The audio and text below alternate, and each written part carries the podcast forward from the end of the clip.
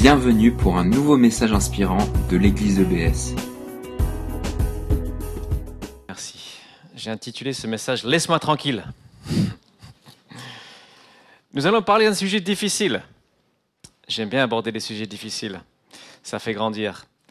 C'est le sujet de la discipline dans l'église. Hmm. Nous sommes dans une thématique, une église en bonne santé. Et puisque c'est un sujet un peu délicat, je vous invite à réfléchir si vous avez des questions, des réflexions, remarques, à les noter. Et à la fin, nous aurons 10-15 minutes de temps d'échange, débat, questions, voilà, puisque je pense que c'est bien de faire comme ça. Voilà. Alors, j'aimerais poser la question, combien ici sont déjà allés dans un restaurant comme celui-ci, à la Meno, restaurant chinois, buffet à volonté? Je vois Yoel a tout de suite levé la main. Moi, j'aime bien. Est-ce qu'à la fin, vous vous êtes dit, ah, j'ai un peu trop mangé quand même? Moi, oui. on sait avec Cynthia que c'est mieux d'aller à midi que le soir, parce qu'après, on a du mal à dormir. Récemment, euh, nous avons pu prendre euh, une semaine de vacances en Tunisie. C'était très chouette. On n'a pas eu vraiment cet été. Et c'est la première fois qu'on a fait des vacances dans un lieu euh, vraiment aussi farniente, dans un hôtel où on était en pension complète. Et trois fois par jour, matin, midi, soir, buffet à volonté. Vin et bière à volonté aussi. Et on s'est dit avec Cynthia, on va quand même essayer d'être raisonnable. Euh, vous imaginez quand même, on va au buffet, il y a beaucoup de bonnes choses, et puis on mange bien, et puis on se dit, oh, quand même, je vais essayer l'autre truc qui va l'air bon aussi. Euh. Et à la fin, on a mangé plus qu'on avait prévu. Et je crois que moi en particulier, j'ai pris un peu de poids parfois j'ai regardé les gens qui empilaient des gâteaux sur des assiettes. Et moi, je me comparais, je disais, moi, je suis mieux que eux quand même. Au moins, je ne prends pas des piles de gâteaux comme ça. Mais ce que je retiens, c'est que ce n'est pas simple de se discipliner lorsqu'il n'y a aucune contrainte, aucune limite. Et il est encore plus difficile de discipliner quelqu'un d'autre. Tous les parents, vous le vivez. Notre fils, il n'aime pas les contraintes ne serait-ce que lui mettre une écharpe, euh, des fois il se roule par terre en criant parce qu'il ne veut pas la contrainte de l'écharpe. Et pendant cette semaine-là, un jour, Cynthia m'a dit, Glenn, quand même, pas de glace encore. Et je lui ai dit, laisse-moi tranquille. je suis en vacances. Je fais ce que je veux. je n'avais pas envie que quelqu'un, même ma femme, m'impose une contrainte c'est encore plus difficile d'accepter adulte une contrainte de quelqu'un d'autre. Mais si on veut grandir dans la vie, il faut bien accepter un certain nombre de contraintes. Et connaît-il de Dieu? C'est quand même phénoménal la liberté qu'il laisse, non seulement à sa création, à l'homme, mais aussi aux chrétiens dans une certaine mesure. Mais il nous demande d'écouter et de vivre un certain nombre de, on va dire, contraintes, une discipline, si nous voulons avoir une bonne santé émotionnelle et spirituelle. Et ce matin, on va, on va regarder ce texte. on est dans, arrivé au chapitre 5 de l'épître de Paul aux Corinthiens, dans la série Une Église en bonne santé. il va parler de contraintes et de discipline à l'intérieur de l'Église. Et avant de lire cette, euh, ce, ce, chapitre, je veux dire, Peut-être pour certaines personnes, ça va être surprenant, voire choquant, euh, le contenu de ce, passage. Donc avant de lire, je vais vous inviter à réfléchir un peu à la nécessité de la discipline dans une église. Parce qu'en réalité, dans tous les domaines de la vie humaine où les gens sont ensemble, il peut y avoir nécessité de mesures disciplinaires. Ce soit dans le sport, dans le travail, à l'école, à l'université, partout. Moi, euh, petit témoignage pas très glorieux, euh, dans ma première année en France, en 2000, j'étais embauché dans une société qui faisait la formation euh, de langue en entreprise. J'avais un peu de mal à gérer mon emploi du temps et j'ai loupé deux ou trois rendez-vous dans une même semaine, je crois. Et la gérante de, de la boîte, elle m'a convoqué et m'a donné un blâme. Je ne connaissais pas le système et ça m'a quand même fait réagir par la suite, on va dire euh, en langage chrétien, je me suis repenti. Et j'ai mieux organisé mon agenda pour ne pas avoir un, un deuxième blâme. Donc, des mesures disciplinaires peuvent être nécessaires. Dans une église, pourquoi? Alors, peut-être que vous suivez actuellement ce qui se passe dans l'église catholique. C'est un scandale absolument terrible, ces histoires de pédophilie des prêtres. Et l'église catholique n'a pas fait face correctement à ces comportements qui ont abîmé, euh, endommagé des centaines, des milliers de personnes. Non seulement ça fait du mal, mais en plus ça crée un obstacle à la foi pour beaucoup de personnes. Donc on peut dire tout simplement les disciplines existent d'abord pour protéger les gens qui sont dans l'Église d'excès, d'abus, etc. Et aussi pour que l'Église reflète réellement qui est Dieu, qu'il n'y ait pas d'abus de ce genre-là. Et plus les personnes sont en responsabilité, plus elles ont cette obligation, selon Dieu, d'être un exemple. Mais dans cette église précise, ça va, pour certains, éveiller des souvenirs douloureux que je voudrais aborder. Parce que la discipline peut aussi devenir abus, à l'excès. Moi, j'ai entendu des histoires quand je suis arrivé ici. Certaines m'ont fait presque tomber de ma chaise. Euh, je vous donne juste un exemple. Une personne m'a raconté que euh, lorsqu'il était responsable, il y avait une liste de livres chrétiens autorisés il n'avait le droit que de lire ces livres-là. Et je ne sais pas comment euh, quelqu'un a su qu'il avait lu un, livre interdit, qui était pourtant chrétien.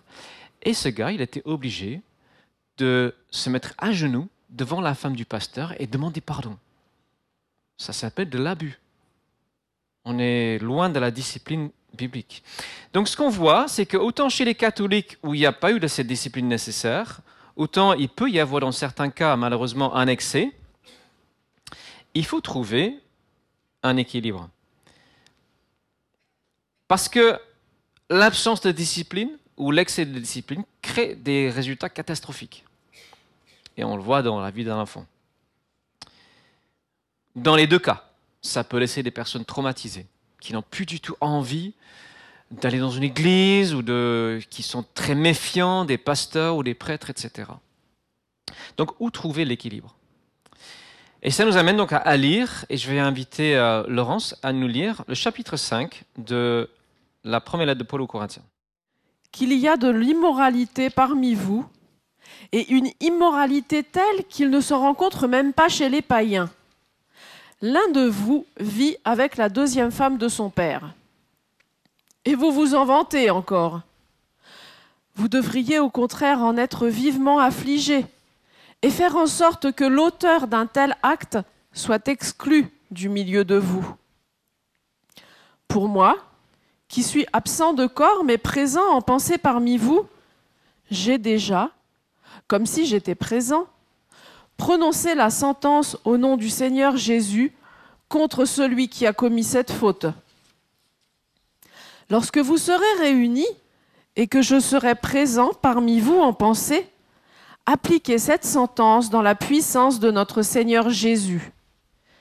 Qu'un tel homme soit livré à Satan en vue de la destruction du mal qui est en lui, afin qu'il soit sauvé au jour du Seigneur. Ah, vous n'avez vraiment pas de quoi vous vanter. Ne savez-vous pas qu'il suffit d'un peu de levain pour faire lever toute la pâte? Faites donc disparaître tout vieux levain du milieu de vous, afin que vous soyez comme une pâte toute nouvelle, puisque, en fait, vous êtes sans levain. Car nous avons un agneau pascal qui a été sacrifié pour nous, le Christ lui-même. C'est pourquoi célébrons la fête de la Pâque, non plus avec le vieux levain, le levain du mal et de la méchanceté, mais uniquement avec les pains sans levain de la pureté et de la vérité. Dans ma dernière lettre, je vous ai écrit de ne pas avoir de relation avec des personnes vivant dans la débauche. Mais je ne voulais pas dire par là qu'il faut éviter toute relation avec ceux qui, dans ce monde, mènent une vie de débauche, ou avec les avares, les voleurs, ou les adorateurs d'idoles. Car alors, il vous faudrait sortir du monde. Non, je voulais simplement vous dire de ne pas entretenir de relation avec celui qui, tout en se disant votre frère, vivrait dans la débauche, ou serait avare, idolâtre, calomniateur, adonné à la boisson ou voleur. Avec des gens de cette sorte, il ne faut même pas prendre de repas. Est-ce à moi de juger ceux qui vivent en dehors de la famille de Dieu? Certes non. Mais c'est bien à vous de juger ceux qui font partie de votre communauté. Ceux du dehors, Dieu les jugera. Mais vous, chassez le méchant du milieu de vous. Voilà, ce texte, il est, il violent, hein il secoue. Alors comment est-ce qu'on peut comprendre ça et, vivre aujourd'hui euh, les principes qui sont ici? Il y a plusieurs choses qui ont besoin d'explication. Donc Paul s'adresse à une communauté chrétienne qui tolère en son sein un homme qui se dit frère chrétien et qui désobéit de façon très flagrante à la loi morale sur la sexualité. Donc il vit avec sa belle-mère. C'est l'inceste. Et c'est interdit non seulement par l'Ancien Testament, la loi morale juive, qui reste quand même un exemple, un guide pour les croyants, mais aussi par la loi romaine. Donc nous sommes dans un cas quand même grave. Ce n'est pas juste quelqu'un qui a un peu fâché le pasteur. Ou... Ce n'est pas ça. Ce n'est pas comme cette image quelqu'un qui n'arrête pas d'ajuster le thermostat, qui est amené euh, devant l'église. C'est pas ça. Pour vous donner une idée, alors plusieurs ici, vous connaissez Jimmy. Imaginez qu'il se mette en ménage avec sa belle-mère Betty et qui vit ça euh, ouvertement et que les deux vivent une vie d'église comme si rien n'était. Voilà. Et l'église ne dit rien, personne ne dit rien, personne n'ose rien dire. Et en plus, l'église se vante, oh, regardez combien nous sommes forts spirituellement, génial, etc. C'est un peu ça l'idée. Et Paul dit, cet homme, il faut le livrer à Satan. Qu'est-ce que ça veut dire? Une phrase bizarre. En fait, c'est simplement une formule d'exclusion de la synagogue. À l'époque, les Juifs, lorsqu'il y avait quelqu'un qui avait un mépris flagrant pour la loi de Dieu, ils l'excluaient de la synagogue.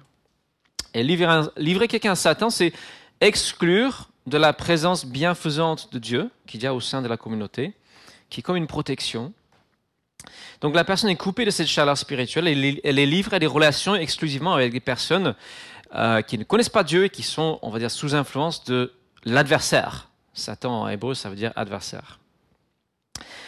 Donc, pourquoi, euh, pourquoi dans ce cas-là, est-ce qu'il y a une telle sévérité hein, pour cette mesure d'exclusion? Avec ce langage qui, qui, est quand même surprenant, euh, il est question de juger. Alors qu'on dit tout le temps, il ne faut pas se juger les uns les autres. Il utilise un langage légal, prononcer une sentence. Comment ça se fait? Alors je vais proposer trois raisons. Et puis on va essayer de comprendre comment est-ce qu'on peut vivre aujourd'hui ces principes. D'abord, il décrit ce, ce, mal comme un levain qui euh, fait lever toute la pâte, qui infecte toute la communauté. Si on compare à un corps, c'est un petit peu comme un cancer. Il y a quelque chose qui est vraiment mal, qui fait mal aussi au corps et qu'il faut éliminer. Et ce qui est difficile pour nous, aujourd'hui, 21e siècle, des gens occidentaux postmodernes, c'est de concevoir ce que c'est vraiment que la vie en communauté. Parce que nous vivons dans une société hyper individualiste où il est très très malvenu de dire à quelqu'un Est-ce que c'est bien ce que tu fais? Les interpellations de ce type-là ne sont pas aujourd'hui les bienvenues. Mais donc c'est par rapport à l'impact sur les autres. La deuxième raison, qui est, je pense, plus importante, par son comportement, cet homme montre que sa relation avec le Seigneur est gravement compromise, voire inexistante. Et Paul dit que le but de la démarche, c'est quoi? C'est afin qu'il soit sauvé au jour du Seigneur, au jour du jugement, si vous voulez. Donc c'est une démarche qui se veut pédagogique, pastorale. aider cette personne à prendre conscience que ce qui fait vraiment déplaît à Dieu. Qu'il puisse se remettre en question, qu'il puisse demander pardon à Dieu, qu'il puisse se repentir. Et donc, manifestement, cette personne a besoin d'une sorte d'électrochoc pour qu'elle réalise la portée de son acte, qu'on ne se moque pas de Dieu. Et donc, il s'agit d'un jugement avant l'heure pour épargner un jugement plus radical encore. Et si on lit la deuxième lettre aux Corinthiens, c'est intéressant parce qu'on a un cas similaire. On ne sait pas est-ce qu'il s'agit de la même personne? Probablement pas, le langage est un peu différent. Mais il y a une mesure qui est prise à l'encontre de quelqu'un. De Corinthiens 2, versets 6 à 8. Le blâme que lui a infligé la majorité d'entre vous est suffisant pour, suffisant pour cet homme. Aussi devriez-vous à présent lui accorder votre pardon et le réconfort, afin qu'il ne soit pas accablé par une tristesse excessive. Je vous engage donc à lui témoigner de l'amour. Donc, on a manifestement quelque chose qui s'est passé, la communauté a réagi, et l'homme a bien réagi aussi. Le but a été éteint, et Paul dit maintenant entourez-le de votre amour. Personnellement, depuis que je suis en France, ça fait bientôt 20 ans, je n'ai jamais vu un cas de discipline comme celle-là. Ouf, Dieu merci. Ça m'est arrivé par contre en Kabylie. J'ai visité une église en Kabylie, et le jour où, j'ai visité cette église, en Algérie, il y a eu 50 baptêmes. Tous les mois, ils ont une 50-100 baptêmes. Et il y avait un, une dénonciation publique de péché.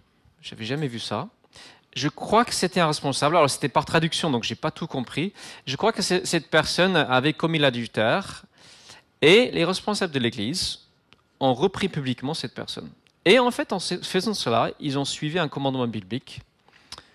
Paul écrit à Timothée N'accepte pas d'accusation contre un responsable d'église si elle n'est pas appuyée par deux ou trois témoins.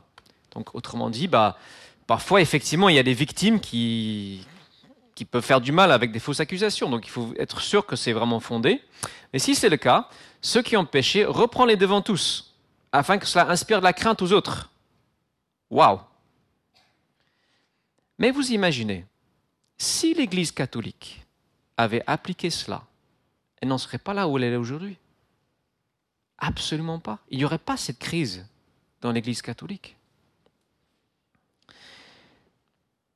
Donc, prévenir vaut mieux que guérir. Ça, c'est sûr. Et la vraie discipline a un but qui est la croissance de la personne. C'est normalement motivé par amour. Il n'y a pas de parent qui ne discipline pas ses enfants. C'est l'amour qui motive la discipline, toujours. Alors ici à Strasbourg, euh, j'ai eu juste une fois, j'ai une rencontre que j'ai provoquée entre deux personnes où euh, une a accusé l'autre de choses à peu près graves, alors l'autre était avec quelques responsabilités. Donc pour être sûr que les choses passaient bien, j'ai pris avec moi un autre membre du collège pastoral. Donc il n'y avait pas de témoins, mais il y avait quand même des accusations. Donc euh, alors Dieu merci, la rencontre s'est bien passée dans la paix. Euh, la personne accusée a demandé pardon, elle a proposé réparation, euh, et donc, ouf, ça n'est pas allé plus loin que ça. Et je n'aimerais pas un jour euh, que cela aille jusque-là, parce qu'on est dans des mesures de cas extrêmes. Et je crois que l'Église de Corinthe, si elle avait vraiment joué son rôle en amont, n'en serait pas arrivée là, certainement. On va voir ça un petit peu après. Et la troisième raison, pourquoi une telle sévérité, je pense qu'on ne doit pas oublier que s'il y a une chose que le Seigneur vraiment a du mal à supporter, c'est avec l'hypocrisie.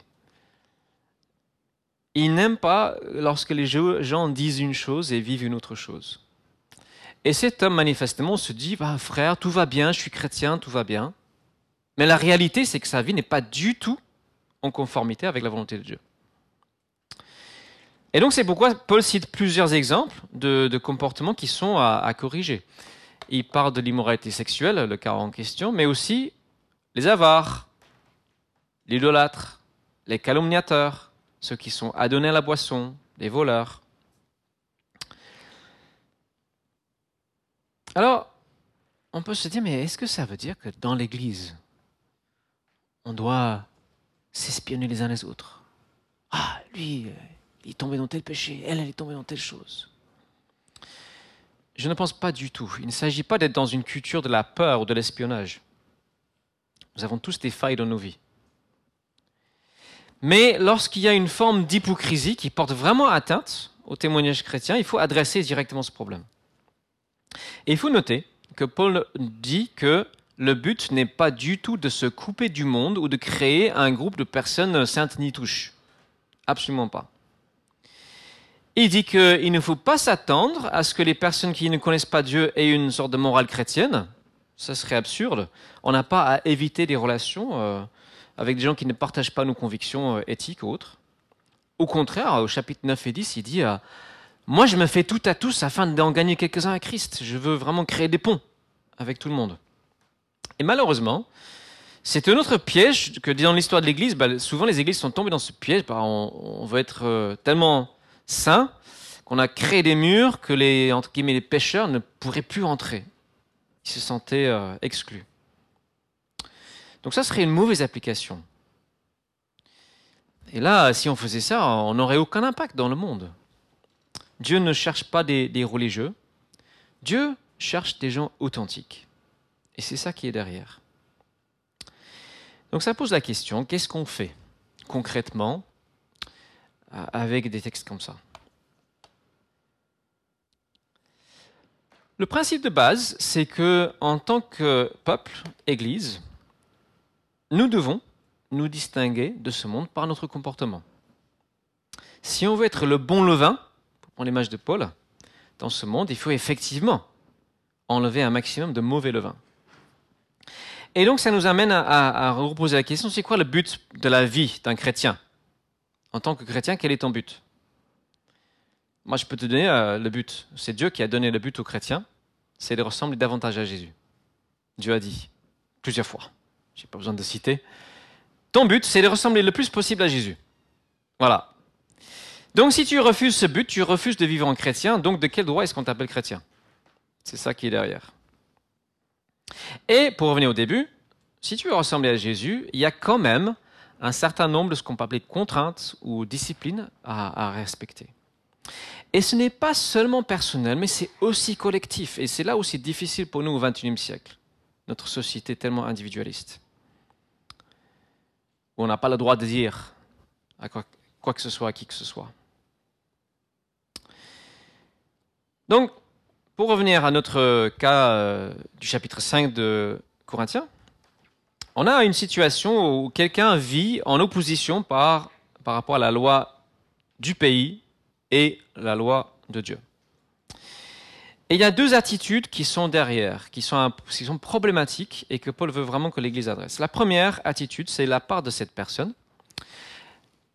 Est-ce que vous avez déjà rencontré quelqu'un, je pense que oui, hein, de qui on dit ah, celui-là, on ne peut rien lui dire. Celle-là, c'est pas la peine, elle t'écoutera pas. Des gens qui sont, qui refusent toute remise en question.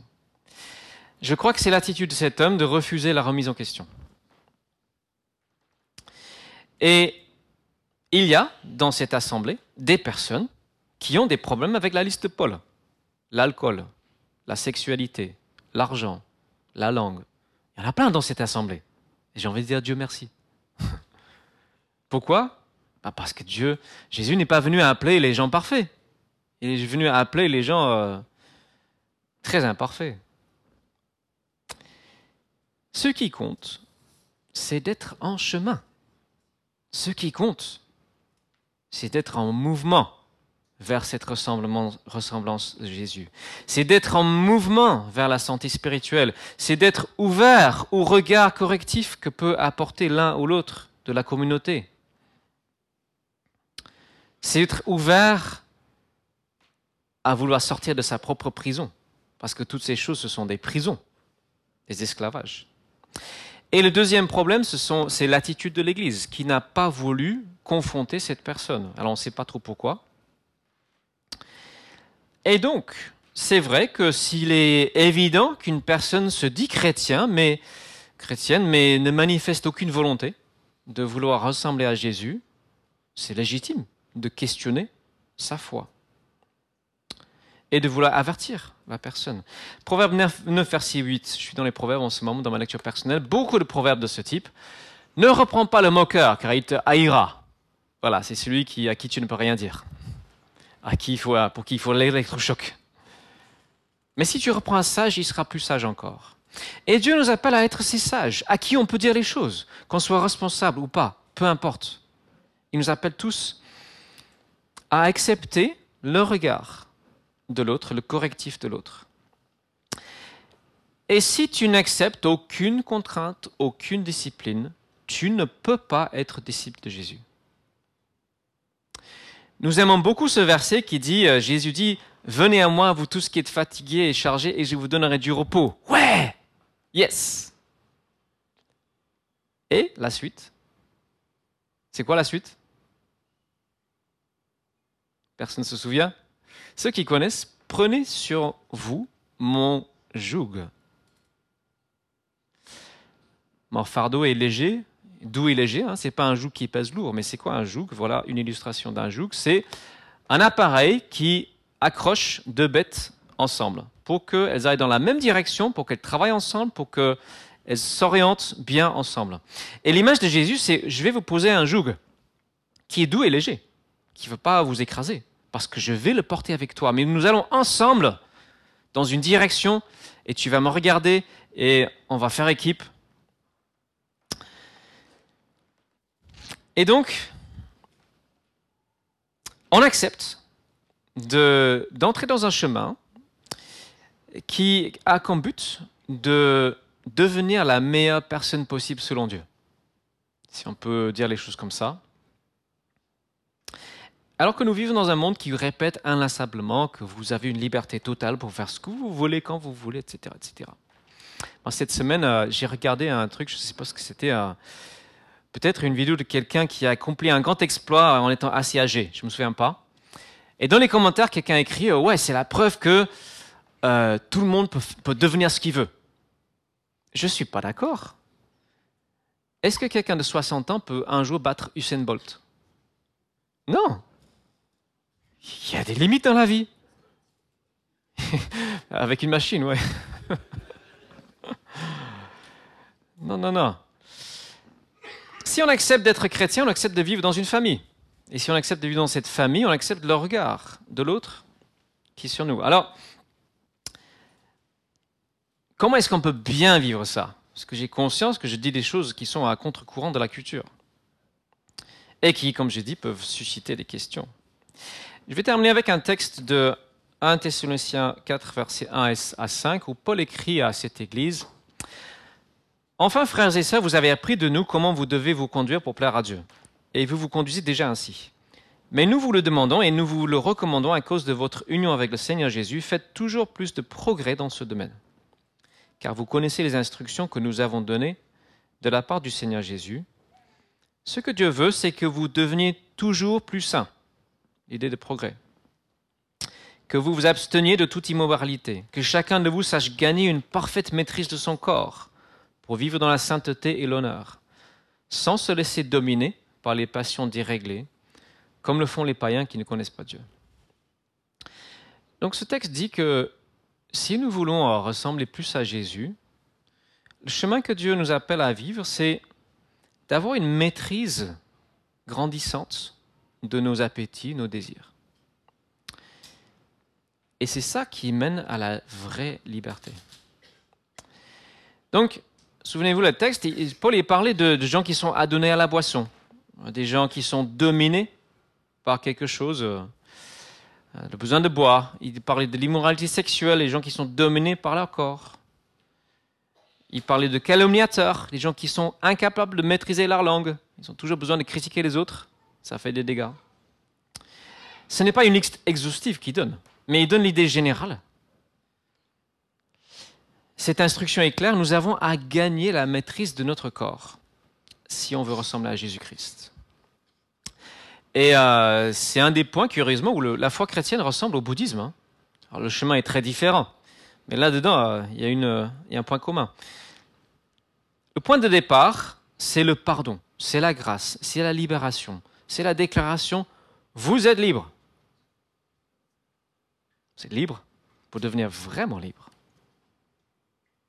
un chemin avec Jésus, où on regarde Jésus, on garde les yeux fixés sur lui, on se met en accord avec lui, il porte ce joug avec nous, il porte notre vie avec nous. Et en chemin, le regard de Jésus passe aussi à travers le regard du frère, de la sœur. Le point d'arrivée, c'est l'éternité avec lui, la libération absolue et totale. Alors cette semaine, euh, avec le conseil, comme l'a dit Philippe tout à l'heure, on a vécu un moment particulier de, prière, de recherche de la volonté de Dieu ensemble. C'était chouette. Et j'ai demandé au conseil de prendre trois jours de jeûne pour préparer ce temps. C'est une contrainte. Alors, chacun était libre de faire le jeûne comme il voulait. Moi, ce que j'ai vécu, c'était vraiment super. On a vécu déjà un temps super ensemble, mercredi soir. Et on, a refusé d'écouter notre ventre pendant un temps afin de se préparer à écouter Dieu. Et le fait de le vivre ensemble, moi, ça m'a vraiment aidé. C'était doux et léger, ce temps de jeûne. Je n'ai pas vécu ça comme une difficulté, mais au contraire comme une joie. Et ça a porté des fruits. Donc, nous sommes encouragés à être en progression, d'avoir une ouverture au regard des autres. Donc, question ce matin, est-ce que tu es en progrès? Est-ce que tu progresses dans ta vie spirituelle, dans ta maîtrise de tes appétits, tes désirs? Et dans cela, comment est-ce que tu vis le regard de l'autre dans cette maîtrise grandissante? Est-ce que tu le vis comme une contrainte à rejeter ou plutôt une aide? Et c'est ça le but. Dieu ne veut pas mettre des gens dans un carcan, les écraser. Mais il y a un cadre qu'il a donné si nous voulons atteindre la maturité, la liberté, la, santé spirituelle et humaine. Donc, concrètement, qu'est-ce qu'on fait dans une communauté comme celle-ci? À quoi est-ce que ça ressemblerait de bien vivre les principes de discipline collective? Et de vivre en disciple de Jésus Avant tout, euh, tout commence par le cœur, hein, toujours. La, première chose pour euh, l'individu, c'est d'avoir cette attitude de cœur où on dit à Dieu, comme David, euh, Dieu sonde-moi. Dieu de moi. Je suis prêt à ouvrir mon cœur et ma vie à ta lumière. Et David qui a écrit ce psaume, il a à un moment donné, il a commis un adultère, et il y a un prophète qui est venu le voir pour l'interpeller. Au début, David a mal réagi, et puis il a réalisé que le prophète parlait de lui pour le remettre en question. Il a accepté, et il a demandé pardon à Dieu. Donc notre cœur, est-ce que je suis prêt à permettre à l'autre de me challenger, me poser des questions difficiles, me m'aider dans mon rapport avec mon corps, avec des mauvaises habitudes, etc. Nous travaillons en équipe. Et si nous refusons ce rapport avec le corps de Christ, nous risquons de nous exclure du travail de Dieu. Nous ne pas permettre à Dieu de faire ce qu'il veut en nous. Donc, ouverture, alors je ne parle pas d'étaler sa vie à tout va, c'est pas ça. Il y a des contextes qui sont propices. On essaie dans l'Église de mettre en place des contextes où c'est un endroit favorable. On a parlé des rencontres pour hommes, pour femmes aussi, ça peut être un lieu. Vous savez qu'il existe des petits groupes, les cellules, les home groups. On peut échanger vraiment en vérité sur notre vie. Quelqu'un chez nous cette semaine a, confessé un péché, gentiment, hein, personne ne lui a obligé, c'est elle qui a voulu. Il existe aussi, on peut créer un petit groupe, ce qu'on appelle un groupe de croissance. J'ai des outils si ça vous intéresse. On se met par deux, par trois, et on se pose des questions régulièrement. Moi, je, rencontre deux autres personnes euh, tous les 15 jours, et on s'interpelle sur certains domaines de notre vie où on sait qu'on risque de ne pas y arriver tout seul. Et c'est très utile. Bien sûr, il y a l'équipe pastorale si vous avez besoin d'un conseil, une prière, de l'aide. Et au minimum, je dirais, si vous ne pouvez pas vivre tout ça, ou même une partie, le minimum, ça serait d'avoir une amitié avec une personne euh, de confiance, une personne qui, qui aime et craint Dieu, à qui vous donnez ce droit de regard dans votre vie. Pour conclure, avant un temps d'échange, question. Oui, Dieu veut qu'on soit authentique, qu'on soit vrai, les uns avec les autres. Si nous vivons ces choses, il n'y aura jamais besoin des mesures comme euh, celles qui sont euh, dites dans euh, ce texte. Donc on n'est pas dans une forme de contrôle, hein. c'est l'autorégulation du corps. Hein. Moi, je ne sais pas ce qui se passe dans les cellules, les, groupes de croissance, ça, ça s'autorégule, on va dire. Donc, Dieu nous avons dit tout à l'heure, euh, le désir de Dieu n'est pas de juger. Nous sommes d'accord. Ce n'est pas son désir. Son désir, c'est de libérer. Son désir n'est pas de condamner. C'est la raison pour laquelle il a envoyé Jésus, pour nous libérer de toute condamnation, celui qui est mort pour nous. Dieu est toujours prêt à pardonner, il est toujours prêt à restaurer, et il veut faciliter la restauration et la transformation de notre vie. Et c'est de ça qu'on parle. Cette discipline collective est là pour aider le peuple de Dieu à devenir ce que Dieu veut qu'il soit. Rayonnant, témoin dans le monde, où on voit qu'il y a une différence, on voit qu'il y a des transformations, on voit qu'il y a des victoires. Et notre vie pose question et notre vie donne envie. Amen. Ok. Alors j'espère qu'il y en a quelques-uns qui ont noté des, questions, qu'on puisse avoir un court temps d'échange, peut-être juste 10 minutes. Alors, Merci d'avoir écouté notre podcast. Pour plus d'informations sur l'Église EBS, rendez-vous sur le site internet www.église-ebs.com.